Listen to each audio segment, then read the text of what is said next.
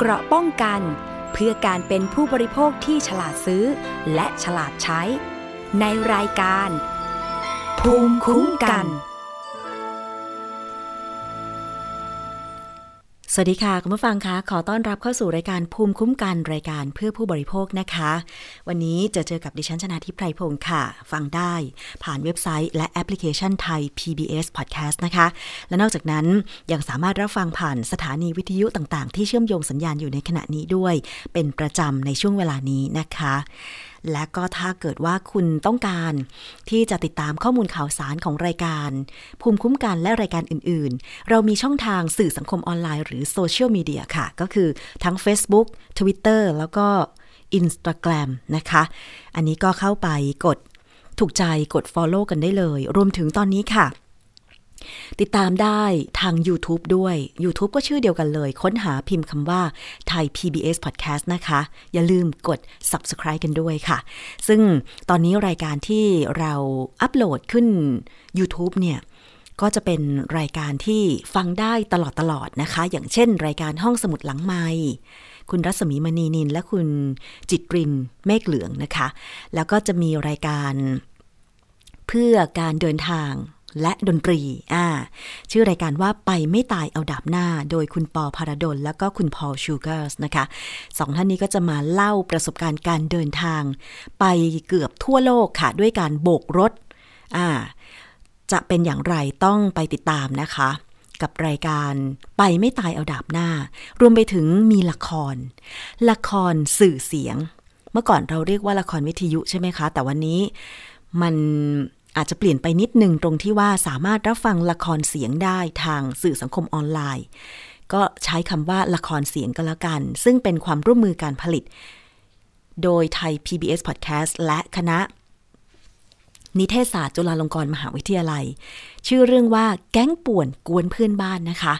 เป็นละครสำหรับเด็กวัยสัก 3-6 ขวบอะไรอย่างเงี้ยแล้วก็เป็นเรื่องที่จบในตอน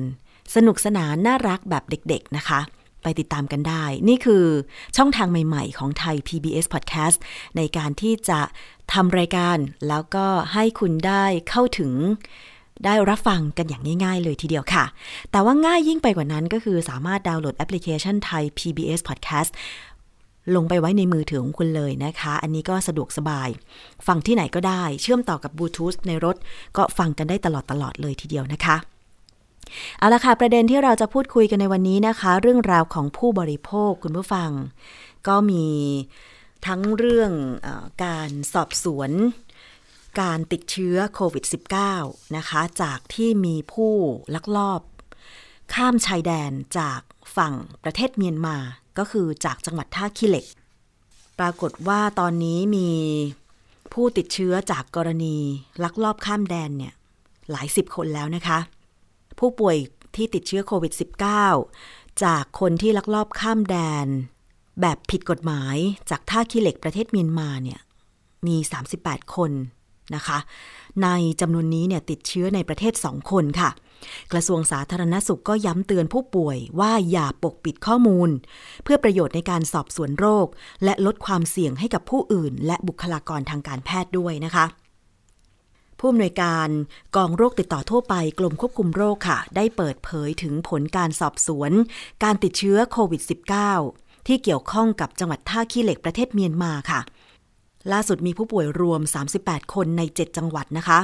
ในจำนวนนี้มี2คนที่เป็นผู้ติดเชื้อภายในประเทศก็คือชายอายุ28ปีที่จังหวัดเชียงรายและหญิงอายุ51ปีที่จังหวัดสิงห์บุรีค่ะทั้ง2คนมีประวัติสัมผัสกับผู้ป่วยที่มาจากเมียนมาส่วนอีก20คนใน38คนตรวจพบเชื้อในสถานที่กักตัวที่รัฐจัดให้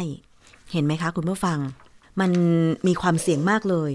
ขนาดอยู่ในสถานที่กักตัวที่รัฐจัดให้ก็ยังตรวจพบเชื้อแสดงว่าการที่ข้ามพรมแดนมาเนี่ยถึงแม้ว่าจะผ่านการตรวจแบบถูกต้องโอกาสที่จะติดเชื้อมาจากเพื่อนบ้านเนี่ยนะคะประเทศเพื่อนบ้านเนี่ยก็มีนะคะเพราะฉะนั้นกักตัวเธอค่ะผ่านพรมแดนแบบถูกต้องเธอค่ะเพื่อถ้าคุณติดเชื้อเนี่ยจะได้รักษาอย่างถูกวิธีนะคะ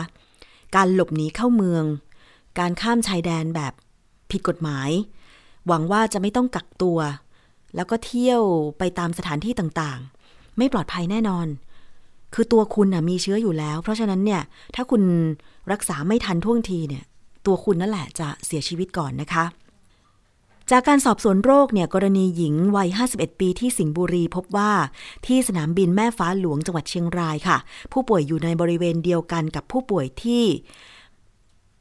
ไปจากจังหวัดพิจิตรและผู้ป่วยในกรุงเทพมหานครทั้ง3คนสวมหน้ากากอนามัยไม่ถูกต้องโดย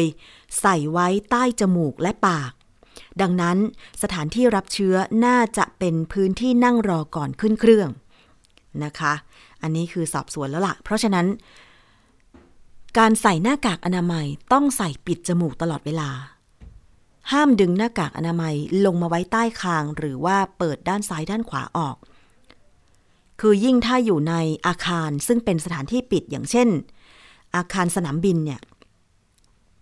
ก็ต้องใส่หน้ากากอนามัยไว้ตลอดเวลานะคะหรือบนเครื่องตอนนี้ก็มีคำเตือนจากพนักงานประจำเครื่องอยู่แล้วล่ะว่าต้องใส่หน้ากากอนามัยไว้ตลอดเวลาที่อยู่บนเครื่องส่วนผลการสอบสวนโรคเพิ่มเติมค่ะชายวัย30ปีและหญิงวัย26ปีในกรุงเทพมหานครพบผู้สัมผัสทั้งหมด91คนเป็นผู้เสี่ยงสูง22คนในจำนวนนี้อยู่ในชุมชน10คนอยู่ที่อำเภอแม่สายจังหวัดเชียงราย2คน1คนไม่พบเชื้อส่วน1คนรอผลตรวจขณะที่ผู้สัมผัสเสี่ยงต่ำมี69คนอยู่ระหว่างการเฝ้าระวังจนครบ14วันระหว่างนี้หากใครมีอาการจะต้องได้รับการตรวจหาเชื้อค่ะเราไปฟังเสียงของนายแพทย์โสพลเอี่ยมสิริถาวรผู้อำนวยการกองโรคติดต่อทั่วไปกรมควบคุมโรคค่ะเราจะระบุว่าเป็นผู้โดยสารที่มีความเสี่ยงต่ำนะครับต่อการรับเชื้อถ้าหากกรณีที่เป็นผู้ที่สวมหน้ากากอยู่ตลอดเวลานะครับซึ่งผู้ป่วยทั้ง3-4 รายนะครับที่กล่าวเมื่อสักครู่นี้ก็อยู่ในกลุ่มที่มีการสวมหน้ากากเนื่องจากมีการตรวจตาโดยพนักงานต้อนรับบนเครื่องบินอย่างไรก็ตามก็จำเป็นที่จะต้องสังเกตอาการนะครับแล้วก็ดูว่าถ้าหากมีไข้ไอเจ็บคอน้ำมูกนะครับรวมทั้งอาการเด่นก็คือจมูกไม่ได้กลิ่นลิ้นไม่ได้รับรสให้ติดต่อหน่วยงานสาธารณสุขที่อยู่ใกล้บ้านนะครับหรือโทร1422สายด่วนกรมโรคเพื่อรับคำแนะนำเพิ่มเติมค่ะถ้าไม่แน่ใจว่าคุณอยู่ในพื้นที่เสี่ยงมีโอกาสจะรับเชื้อหรือไปสัมผัสโดยไม่ได้ตั้งใจกับผู้ติดเชื้อโควิด -19 ตามที่เป็นข่าวหรือไม่ก็โทรไปที่กรมควบคุมโรคนะคะเพื่อขอตรวจค่ะ1422นะคะหมายเลขโทรศัพท์ในขณะเดียวกันค่ะนายแพทย์ณัฐพงษ์วงศ์วิวัฒน์รองอธิบดี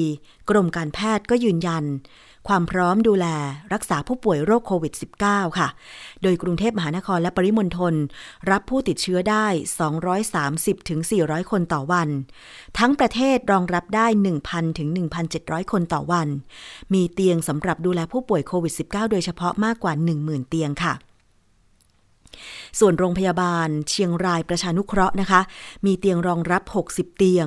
ขณะนี้มีผู้ป่วย26คนและเตรียมเตียงจากโรงพยาบาลศูนย์การแพทย์มหาวิทยาลัยแม่ฟ้าหลวงอีก300เตียงที่จังหวัดเชียงใหม่โรงพยาบาลนครพิงค์มี51เตียงและโรงพยาบาลมหาวิทยาลัยและเอกชนโดยรอบรองรับอีกกว่า120เตียงโรงพยาบาลแม่สอดจังหวัดตากก็มี120เตียงซึ่งอยู่ในสถานการณ์ที่รับมือได้ค่ะทั้งนี้นะคะคุณหมอณัฐพงศ์บอกว่าขอความร่วมมือผู้ป่วยให้บอกประวัติที่แท้จริงจะช่วยให้วินิจฉัยตรวจรักษาได้รวดเร็วเพราะการปกปิดทำให้ผู้อื่นรวมทั้งบุคลากรทางการแพทย์มีความเสี่ยงและตรวจวินิจฉัยล่าช้าไปฟังเสียงของนายแพทย์ณัฐพงศ์ค่ะสิ่งที่ท่านพี่น้องประชาชนอาจจะต้องระมัดระวังและก็ต้องสนใจคือเรื่องของประวัติถ้าท่านมีอาการที่สงสัยว่าอาจจะเป็นนะครับที่เกี่ยวกับโรคไวรัสโควิดเนี่ยไปโรงพยาบาลอยากให้ประวัติที่จริงนะครับอย่าปกปิดนะครับการปกปิดนี้นอกจากจะเกิดผลเสียกับตัวเองแล้วอาจจะทำให้บุคลากรทางการแพทย์และก็รวมถึงเพื่อนบ้านและคนในครอบครัวได้รับความเดือดร้อนไปด้วยนะครับการให้ประวัติที่เร็วเราก็สามารถที่จะรักษาได้เร็ววินิจฉัยได้เร็วนะครับ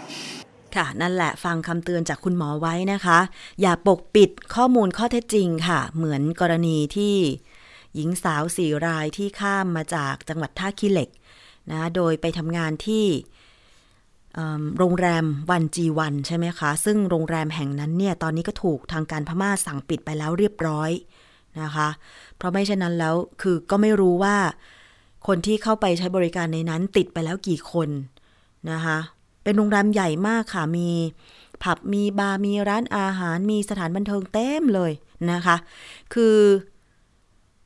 ก็เข้าใจแหละว่ามันเป็นสถานที่ที่ไป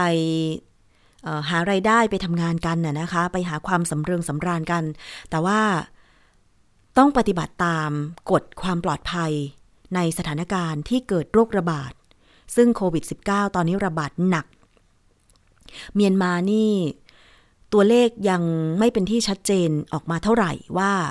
มีผู้ป่วยติดเชื้อวันละกี่คนนะคะก็มีออกมาอยู่เนืองๆแต่ว่าเราไม่รู้ว่าสถานการณ์ที่แท้จริงเป็นอย่างไรเพราะว่า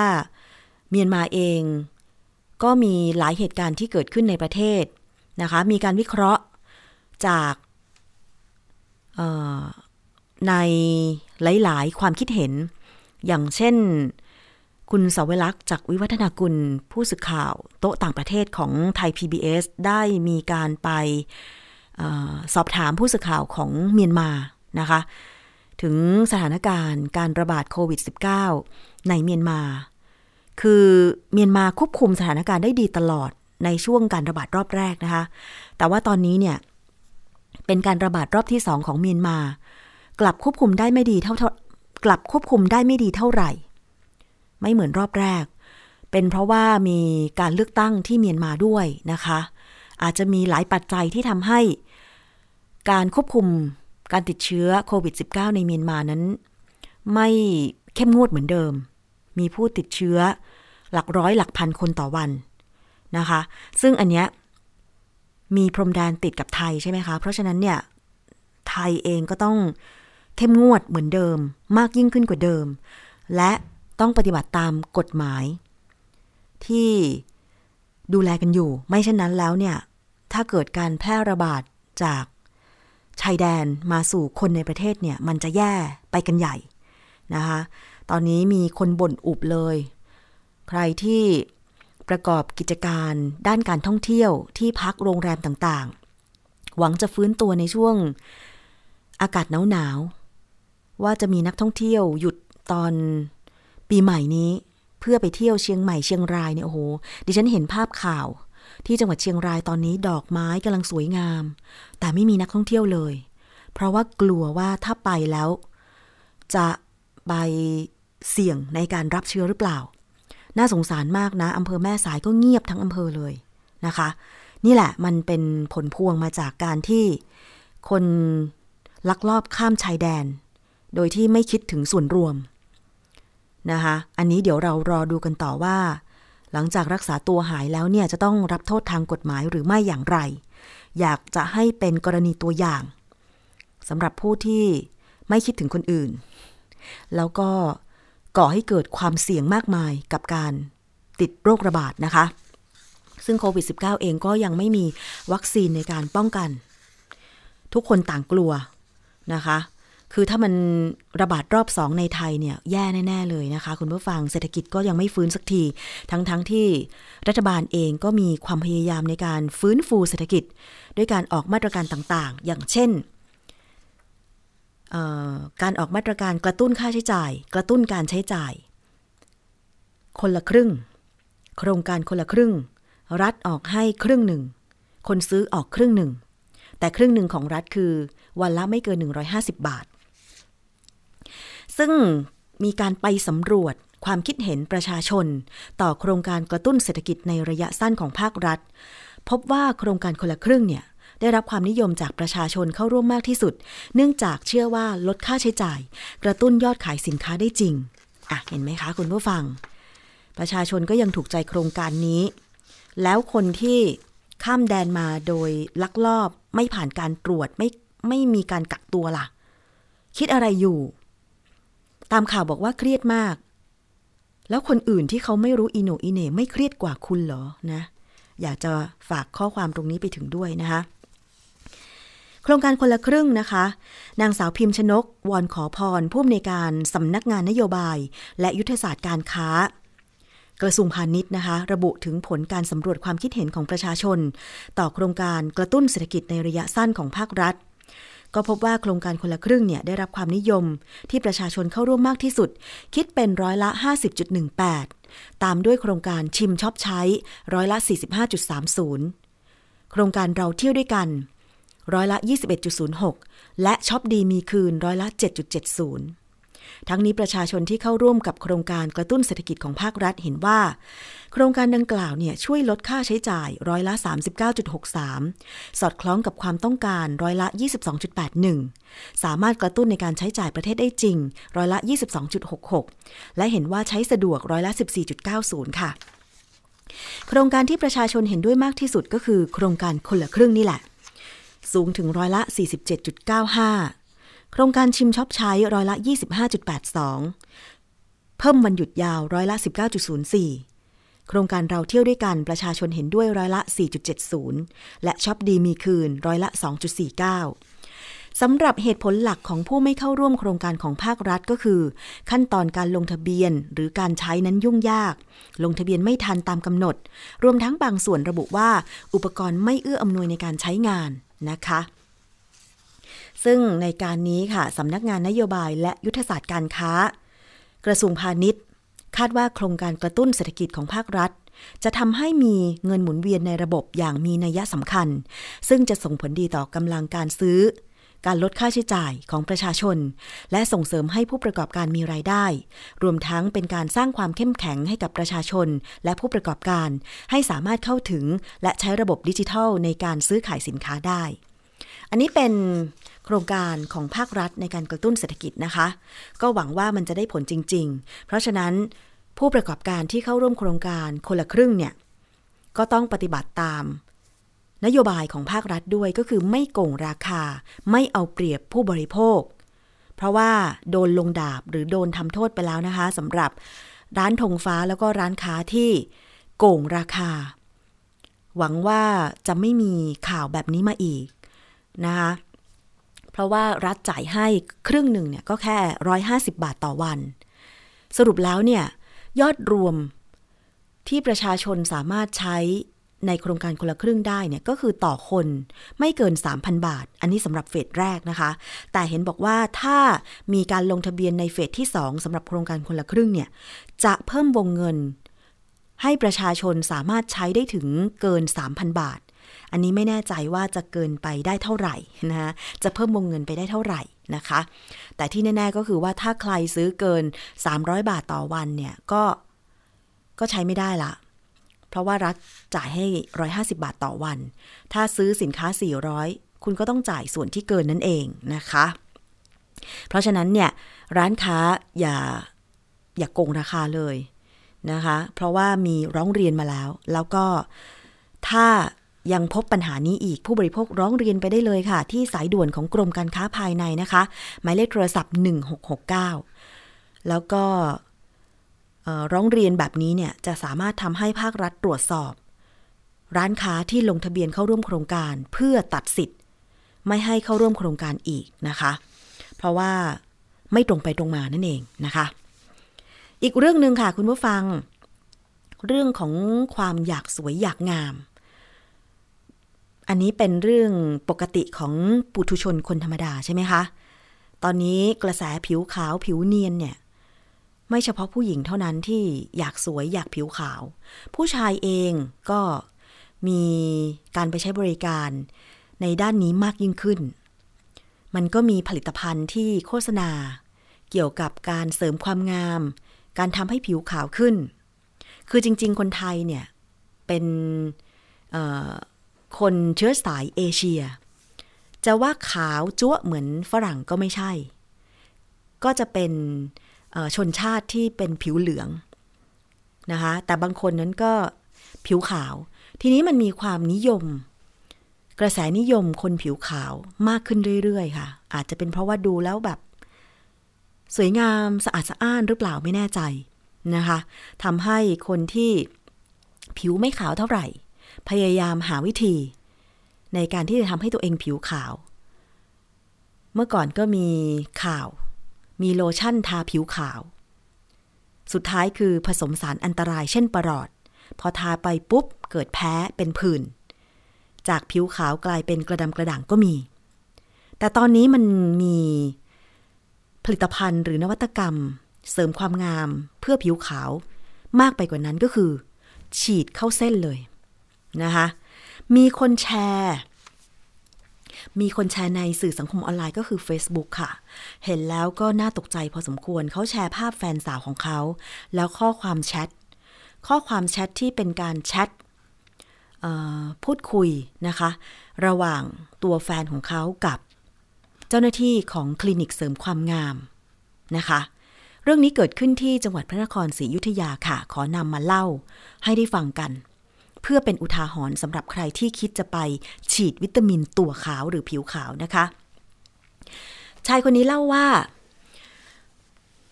แฟนผมเกือบตายจากการฉีดวิตามินตัวขาวที่คลินิกบนห้างติดกับศูนย์ราชการของ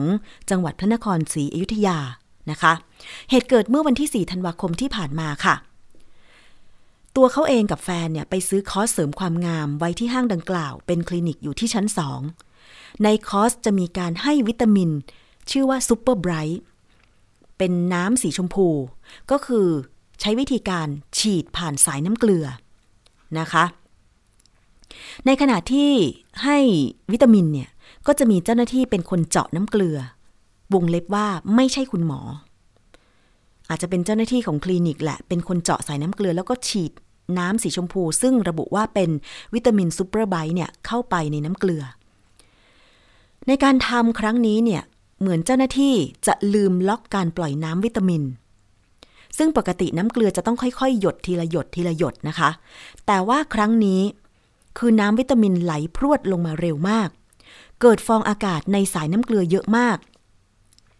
ตัวชายหนุ่มคนนี้และแฟนสาวของเขาก็ตกใจเจ้าหน้าที่ประจำคลินิกก็ตกใจนะคะแฟนสาวของเขาก็ถามเจ้าหน้าที่เรื่องฟองอากาศที่เข้าไปก็คิดว่าไม่เป็นอะไรแต่สักพักในขณะที่ให้วิตามินนะคะแฟนสาวก็หันมาบอกว่าใจเต้นเร็วแต่ก็ยังคิดว่าไม่เป็นอะไรจนให้น้ำเกลือที่ฉีดวิตามินลงไปหมดขวด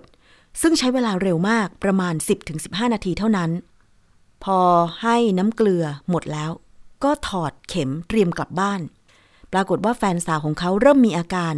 ในขณะที่เดินมาที่รถก็คือมีอาการแน่นหน้าอกเริ่มหายใจไม่ออกมือเท้าเย็นชายหนุ่มก็เลยรีบนำตัวแฟนสาวเนี่ยส่งโรงพยาบาลราชธานี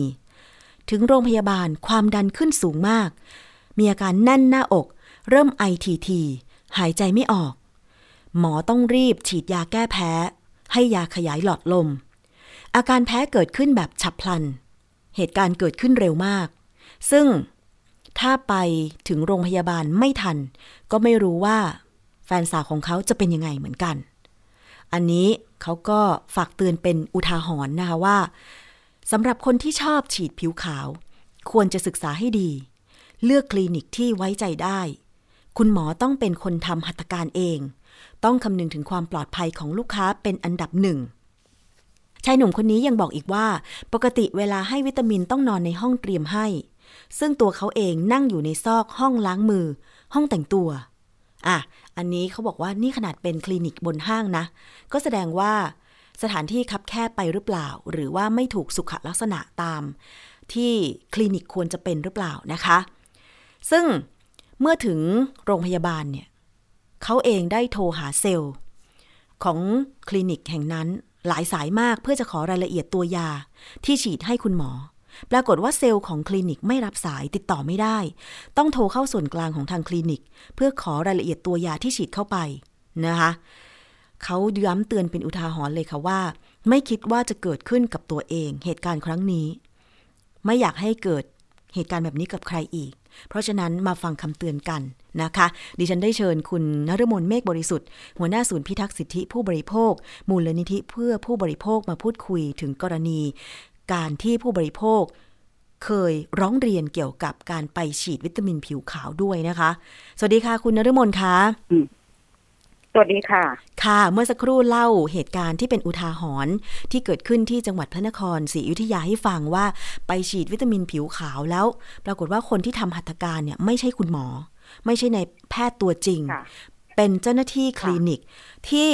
ฉีดวิตามินเข้าไปในสายน้ำเกลือแล้วตัวล็อกวิตามินที่ปล่อยทีละหยดเนี่ยมันไม่ได้ล็อกทำให้น้ำเกลือที่ผสมวิตามินไหลเร็วมาก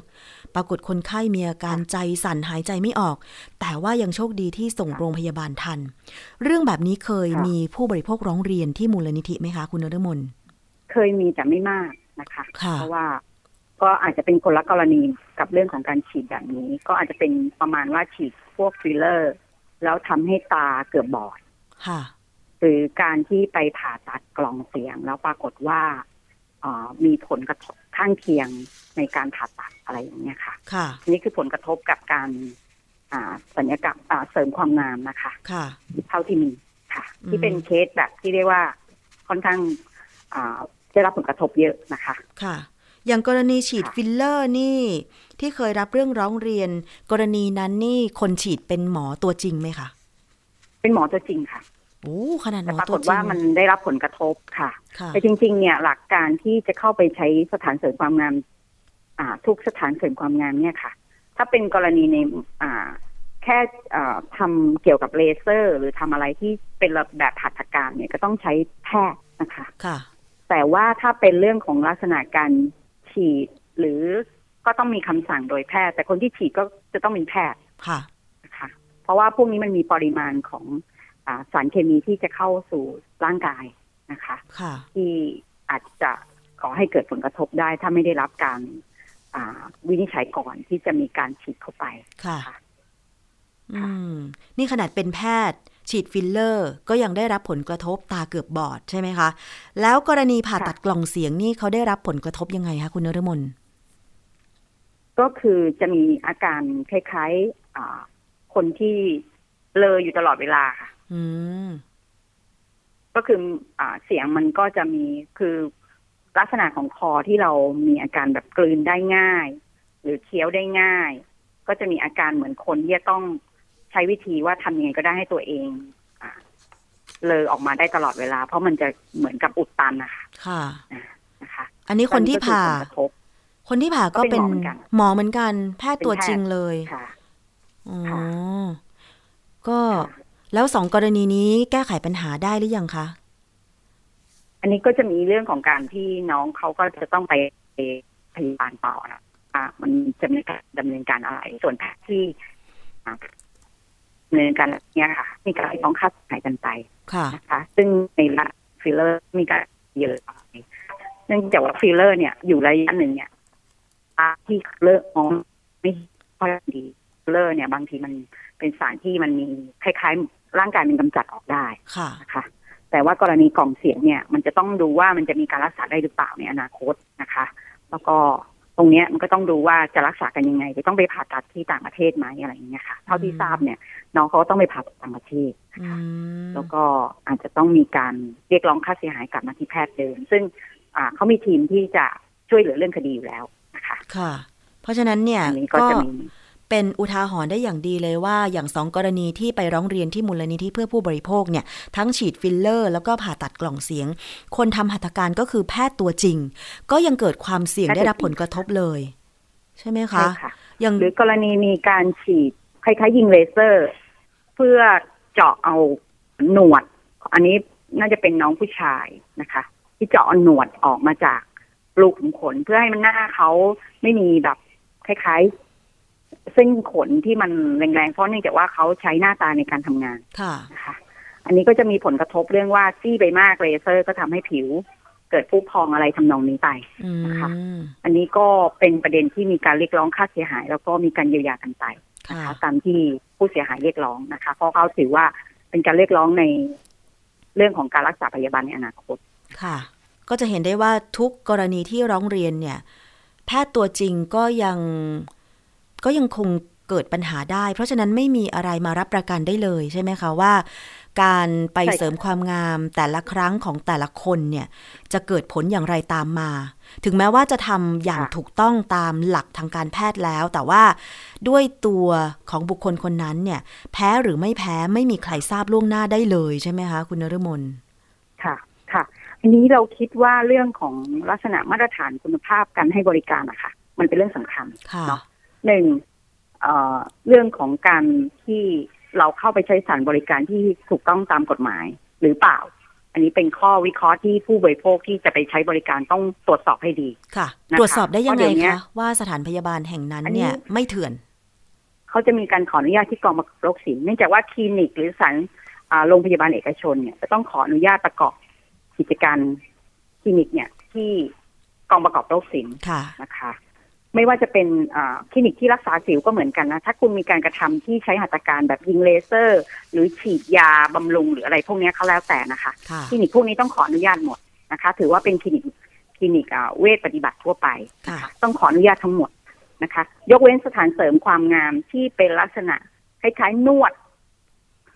ที่มีครีมบำรุงมีทรีทเมนต์อันนั้นก็ต้องขออนุญาตอีกแบบนึงนะคะซึ่งสถานเสริมความงามปัจจุบันที่เป็นคล้ายๆนวดหรือทำลดความอ้วนหรืออะไรพวกนี้ค่ะที่เป็นหัตถการภายในที่ไม่ใช่หัตถการหรือมีการฉีดยาหรือมีการดูแลอะไรก็แล้วแต่อันเนี้ยมันจะไม่ค่อยมีนะคะส่วนมันจะยังไม่ได้มีการควบคุมอันนี้ต้องบอกผู้บริโภคนะคะเช่นสถานเสริมความงามที่เราเจอเรื่องของการไปทำคอร์ส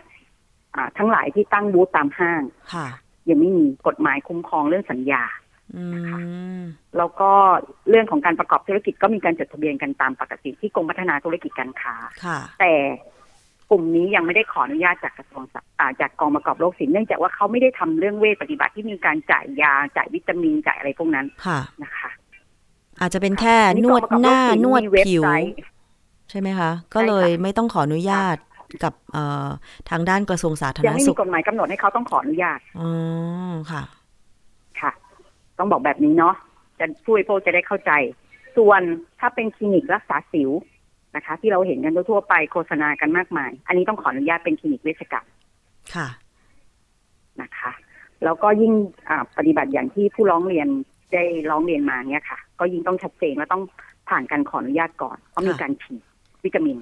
นะคะหรือมีการให้น้ำเกลือใช่นะคะอันนี้ต้องปฏิบัติโดย1แพทย์วิชาชีพ2พยาบาลวิชาชีพนะคะที่มันมีการน้ำเกลือเนี่ยแค่คุณเอาน้ำเกลือออกจากเส้นเลือดของผู้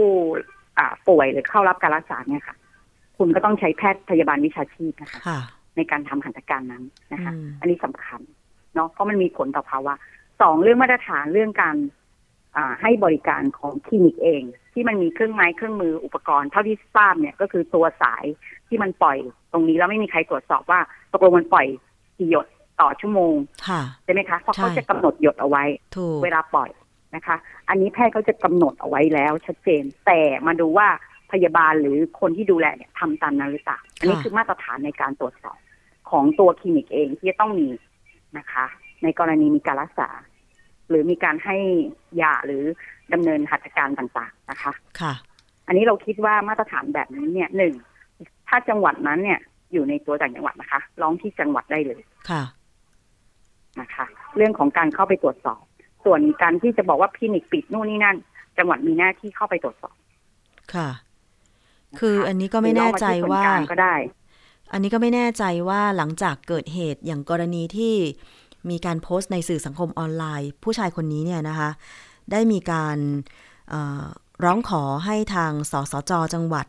เข้าไปตรวจสอบหรือว่าดำเนินการอย่างไรแล้วบ้างแต่ว่ายังโชคดีมากเลยค่ะคุณนฤมลที่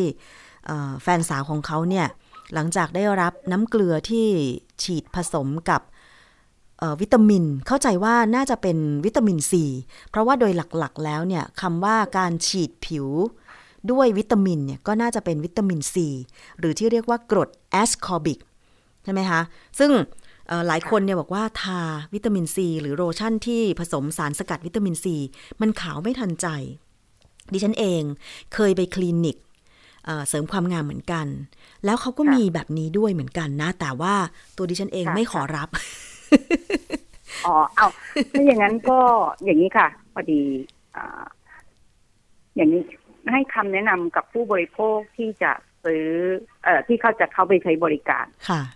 ว่าถ้าเกิดปัญหาแบบนี้หนึ่งกระบวนการรักษาพยาบาลมีการรักษาพยาบาลไหมมีค่าใช้จ่ายที่เกิดขึ้นไหมค่ะนะคะถ้าเกิดปัญหาแบบนี้เรียกให้คลินิกรับผิดชอบนะคะแล้วมีการค่าเสียเวลาไหมสมมุติว่า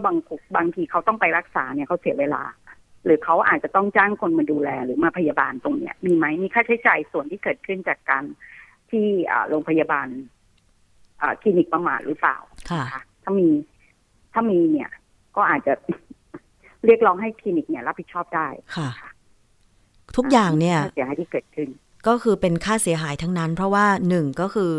เกือบเอาชีวิตไม่รอดแล้วล่ะสองต้องรักษาพยาบาลหลังจากนั้นเพราะฉะนั้นสามารถที่จะร้องเรียนนะคะหรือว่าเรียกร้องให้มีการชดเชยเยียวยาในภายหลังได้ใช่ไหมคะถ้าเป็นช่องทางการขอรับความช่วยเหลือหรือร้องเรียนเนี่ยคุณณรมนแนะนำยังไงคะก็คือถ้าจริงๆเบื้องต้นเนี่ยควรตรวจสอบควรแจ้งที่ถ้าเป็นเรื่องของหน่วยงานที่ให้บริการนะคะที่กำกับดูแลแล้วก็สถานคลินิกแห่งนั้นเนี่ยก็คือกองประกอบโรคศิลป์อันนี้คือประเด็นที่หนึ่งที่ร้องเรื่องของสถานบริการที่ไม่ได้มาตรฐานค่ะประเด็นที่สองเรื่องของจรรยาบรรณของคนที่เข้ารักษานะคะเพราะว่าคุณไม่ดูหรือไม่ตรวจสอบให้ดีเนี่ยมันเป็นเรื่องของจรรยาบรรณเรื่องของความรอบคอบเนาะอันนี้ก็ดูว่ามันมีแพทย์ที่เข้ามาเกี่ยวข้องไหมนะคะส่วนเรื่องที่สามเรื่องค่าเยียวยาความเสียหายที่เกิดขึ้นอันนี้ก็ต้องดูว่าจะสามารถคุยกับคลินิกให้รับผิดชอบเรื่องนี้ได้หรือเปล่าถ้าไม่ได้มูลนิธิก็ยินดีช่วยเหลือนะคะค่ะโทรไปที่มูลนิธิเพื่อผู้บริโภคได้เลยนะคะค่ะหรือว่าเข้าไปทางเว็บไซต์ก็ได้ใช่ไหมคะคุณณรมนใช่ค่ะเข้ามาได้ค่ะเพราะฉะนั้นเนี่ยนี่เป็นอุทาหรณ์สำหรับสาวๆโดยเฉพาะคนที่อยากจะผิวขาวนะคะว่าถึงแม้ว่าจะมีโปรโมชั่นจูงใจในขณะที่คุยกับคุณณรมนเนี่ยดิฉันก็เซิร์ชหาในอินเทอร์เน็ตนะแค่พิมพ์คำว่าฉีดวิตามินผิวขาวเว็บไซต์ขึ้นมาผลการค้นหาได้ประมาณ 1,470,000 รายการนะโอ้โหเยอะมากแล้วก็ส่วนมากเราจะเจอบ่อยๆก็คืออันนี้เตือนผู้บริโภคนิดนึงค่ะหมอเถื่อนใช่ที่หิ้วกระเป๋าไปฉีดตามข้างทางอันนั้นคุณมีความเสี่ยงนะคะแล้วผู้บริโภคทุกรายแบกรับความเสี่ยงเอาเองนะคะเพราะเราไม่ทราบว่าตัวตนของคนที่คุณเชิญไปเสี่ยงไปฉีดให้คุณเนี่ยเป็นหมอจริงหรือเปล่าหรือสามารถฉีดให้ได้จริงหรือเปล่านะคะอันนี้เป็นความเสี่ยงของผู้บริโภคที่อยากฝากเตือนภัยนะคะเรื่องแบบนี้มันจะช่วยกันลำบากนะคะ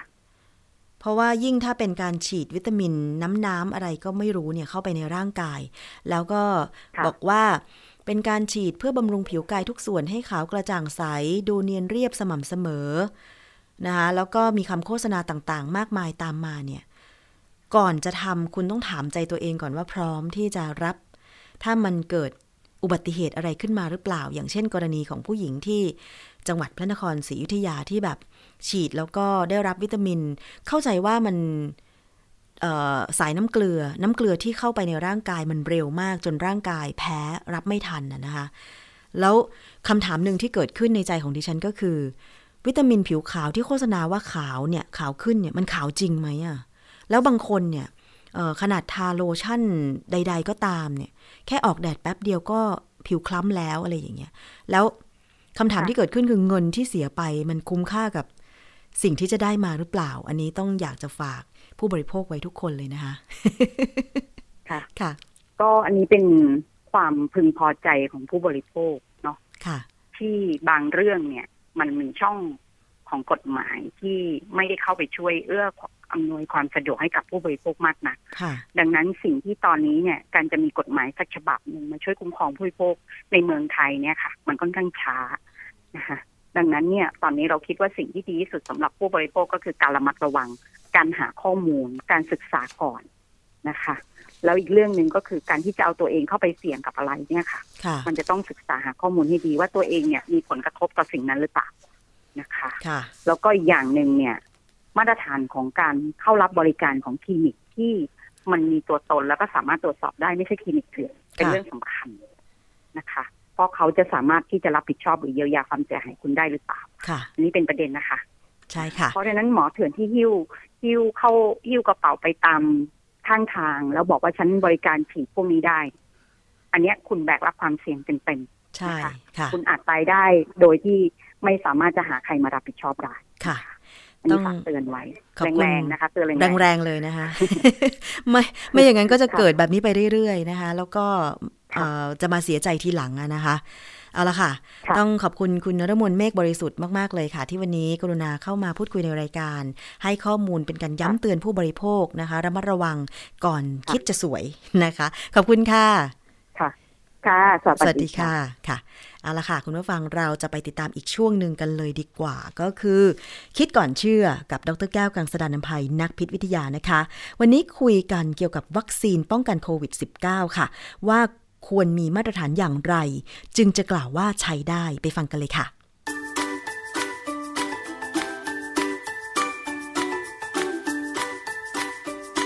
่ะช่วงคิดก่อนเชื่อ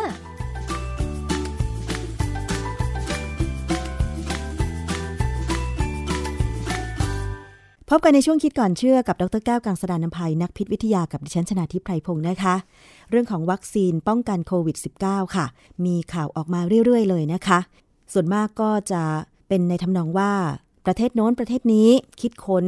ไปถึงระยะไหนแล้วทดสอบในระยะไหนแล้วนะคะเพราะว่าวัคซีนป้องกันโควิด -19 เป็นความหวังของมวลมนุษยชาติเพื่อหยุดยั้งการระบาดค่ะแต่ว่าคนที่ผลิตวัคซีนป้องกันโควิด -19 เนี่ยควรจะต้องคำนึงถึงมาตรฐานอย่างไรบ้างต้องมาฟังเรื่องนี้นะคะอาจารย์แก้วคะวัคซีนโควิด -19 ควรมีมาตรฐานอย่างไรบ้างคะครับคือผมก็เข้าไปดูในเว็บขององค์การอนามัยโลกนะเพราะว่าถ้าเราไม่เชื่อองค์การอนามัยโลกก็จะไปเชื่อใครใช่ไหมก็พบข้อมูลพอสมควรนะก็มีเขาบอกว่ามีหลักเกณฑ์ต่ำสุดเขาแบ่งออกเป็นหลักเกณฑ์ที่จะต้องเป็นเรื่องเกี่ยวกับความปลอดภัย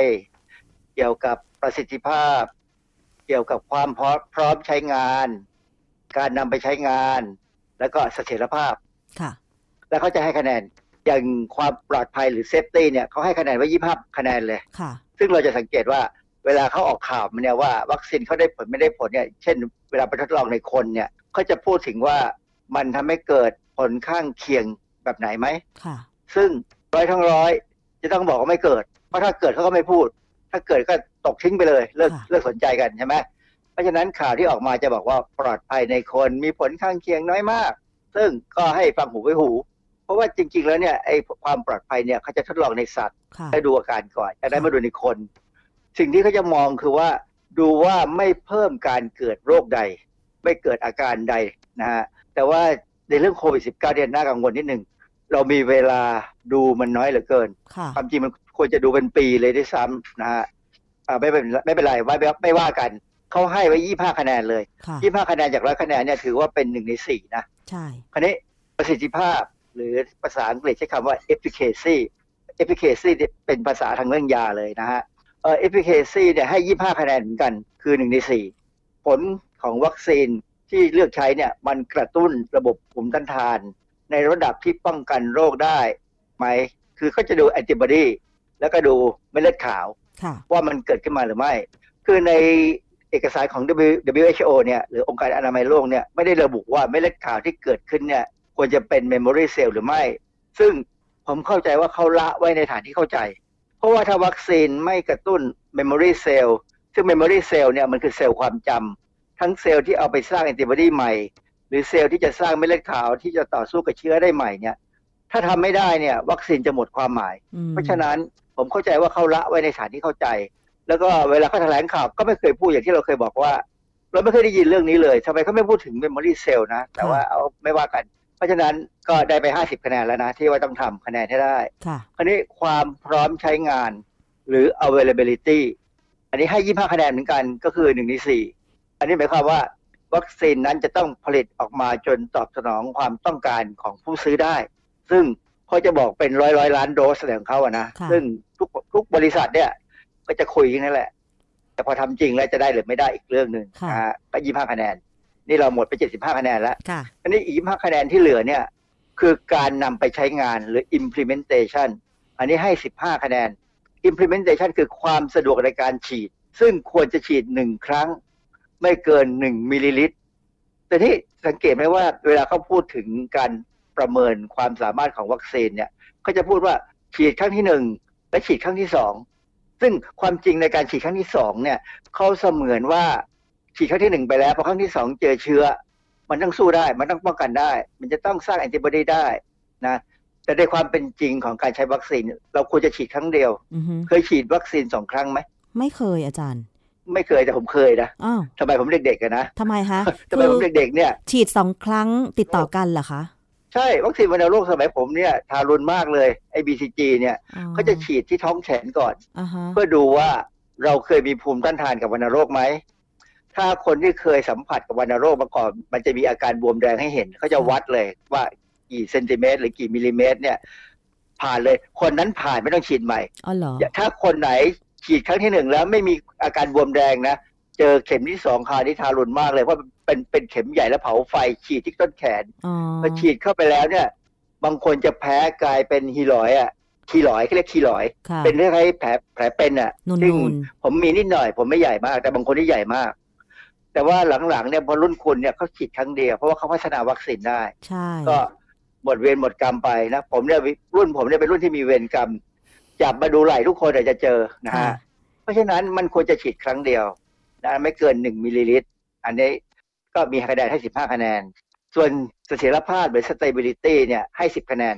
คือวัคซีนเนี่ยควรจะคงสภาพได้จนถึงขนาดฉีด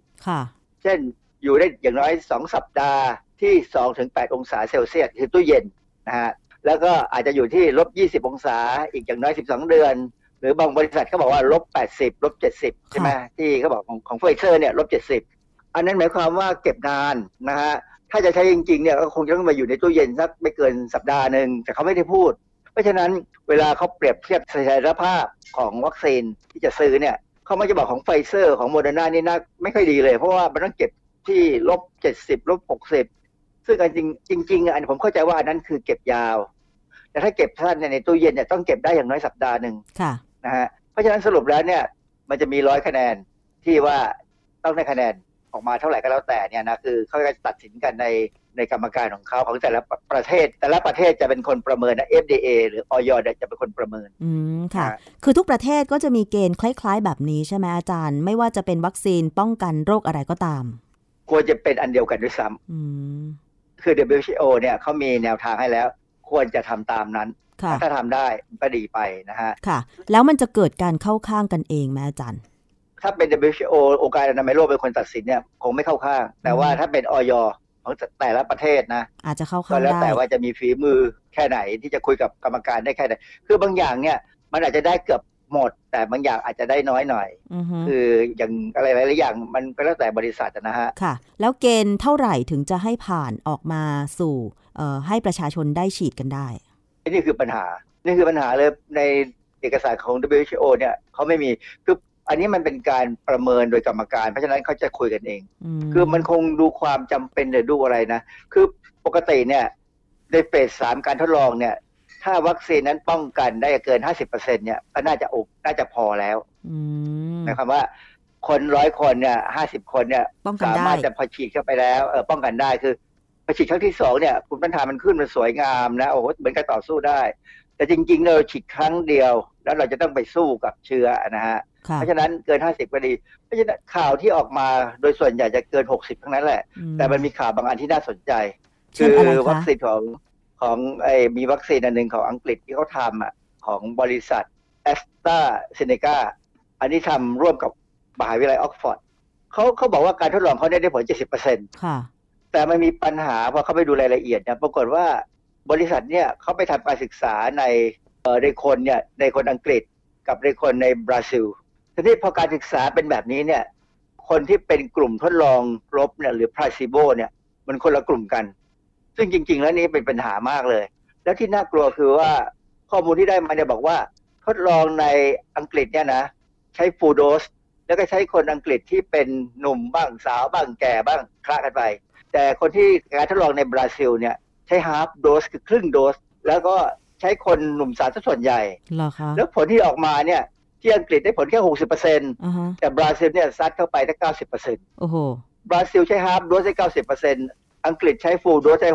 60% และที่น่ากังวลคือว่า ให้บริษัทแอสตราเซเนกาเนี่ยจับผลสองอันมารวมกันและหารเฉลี่ยคือเฉลี่ยด้วยวิธีการของเขานะได้ 70% ซึ่งเป็นวิธีการทางสถิติที่ผิดพลาดสรุปแอสตราเซเนกาตอนนี้จะกลับไปทดลองใหม่ให้ถูกตามโปรโตคอลที่เขาให้กับองค์การอนามัยโลกมั่งให้ไว้อะไรอย่างเงี้ยนะต้องไปทดลองใหม่ปรากฏว่าตอนนี้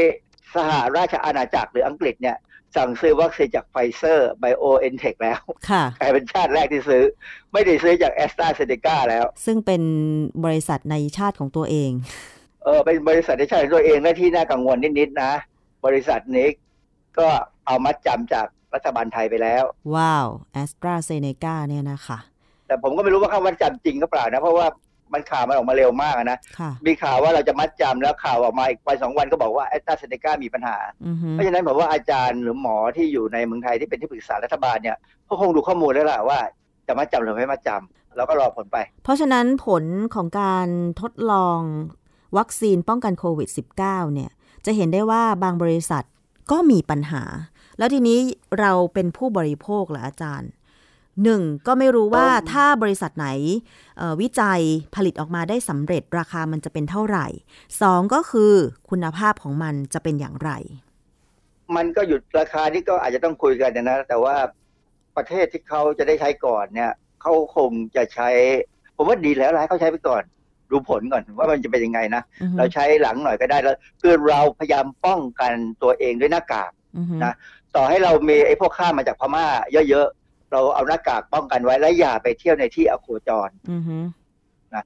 และถึงแม้ไปที่ปลอดภัยเราคิดว่าปลอดภัยแต่ไปเที่ยวภูเขาอะไรก็ตามเนี่ยใส่หน้ากากไว้นะฮะเพราะว่ามันอาจจะมีใครมาไอมาจากคนไปเที่ยวตอนนี้หน้าหนาวนะเป็นหวัดง่ายนะผมเองเนี่ยก็คลั่นเนื้อคลั่นตัวนิดหน่อยอยู่เหมือนกันนะขนาดผมไม่ได้ไปสัมผัสกับใครเลยนะผมอาจจะเป็นหวัดธรรมดานะแต่ว่าตอนนี้ก็โดบวิตามินหน่อยละกินวิตามินเพื่อช่วยบ้างช่วยให้ร่างกายเนี่ยมันได้สู้บ้างนะเพราะฉะนั้นพยายามต้องใช้คำว่าอย่ากาดตกนะผมไม่ชอบคำนี้เลยนะแต่ว่าเอาว่าเราไม่ใช่นักมวยก็กาดอย่าตกก็แล้วกันนะมันจะได้รอวัคซีนไปก่อนแล้วผมก็คงเป็นกลุ่มสุดท้ายที่จะฉีดวัคซีนที่มาเมืองไทยเพราะผมไม่ค่อยชอบฉีดวัคซีนผมชอบป้องกันตัวเองมากกว่ากินอาหารให้ครบออกกำลังกายให้ดีนอนให้พอผมรับทานแล้วก็จะขึ้นมาเองแหละโดยเฉพาะการไปอยู่ในที่ชุมนุมชนแออัดเนี่ยนะคะดิฉันเห็นบางทีการที่เราไม่ระวังตัวเช่นเวลาไปเข้าคิวซื้ออาหารตามห้างตามร้านค้าต่างๆเนี่ยบางคนแบบกลัวจะไม่ได้ซื้ออาหารอาจารย์กลัวจะไม่ได้ของพยายามเบียดคนอื่นซึ่งถ้าใครมาเบียดด้านหลังดิฉันจะหลีกให้เขาไปก่อนเลยเพราะว่าเป็นคนที่มีความระแวงอาจารย์ผมไม่มีปัญหาเรื่องนี้เลยนะเพราะผมจะเลือกร้านที่ไม่มีคนกินผมยอมกินอาหารไม่อร่อยและได้เร็วไม่ใช่เฉพาะร้านอาหารไงการไป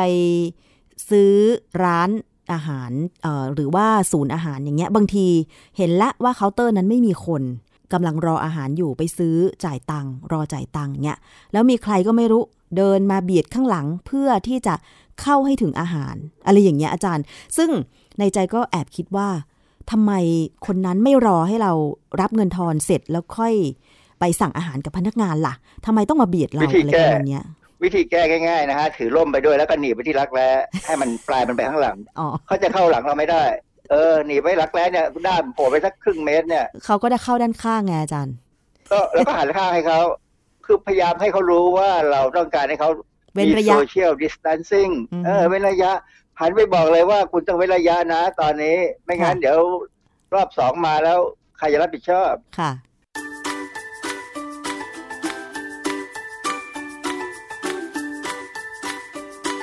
ช่วงคิดก่อนเชื่อ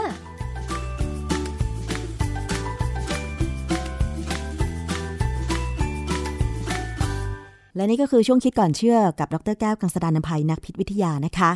ขอบคุณสำหรับการติดตามรับฟังรายการภูมิคุ้มกันรายการเพื่อผู้บริโภคสำหรับวันนี้ค่ะหมดเวลาลงแล้วดิฉันชนาธิป ไพพงศ์ต้องลาไปก่อนสวัสดีค่ะติดตามรายการได้ที่ www.thaipbspodcast.com แอปพลิเคชัน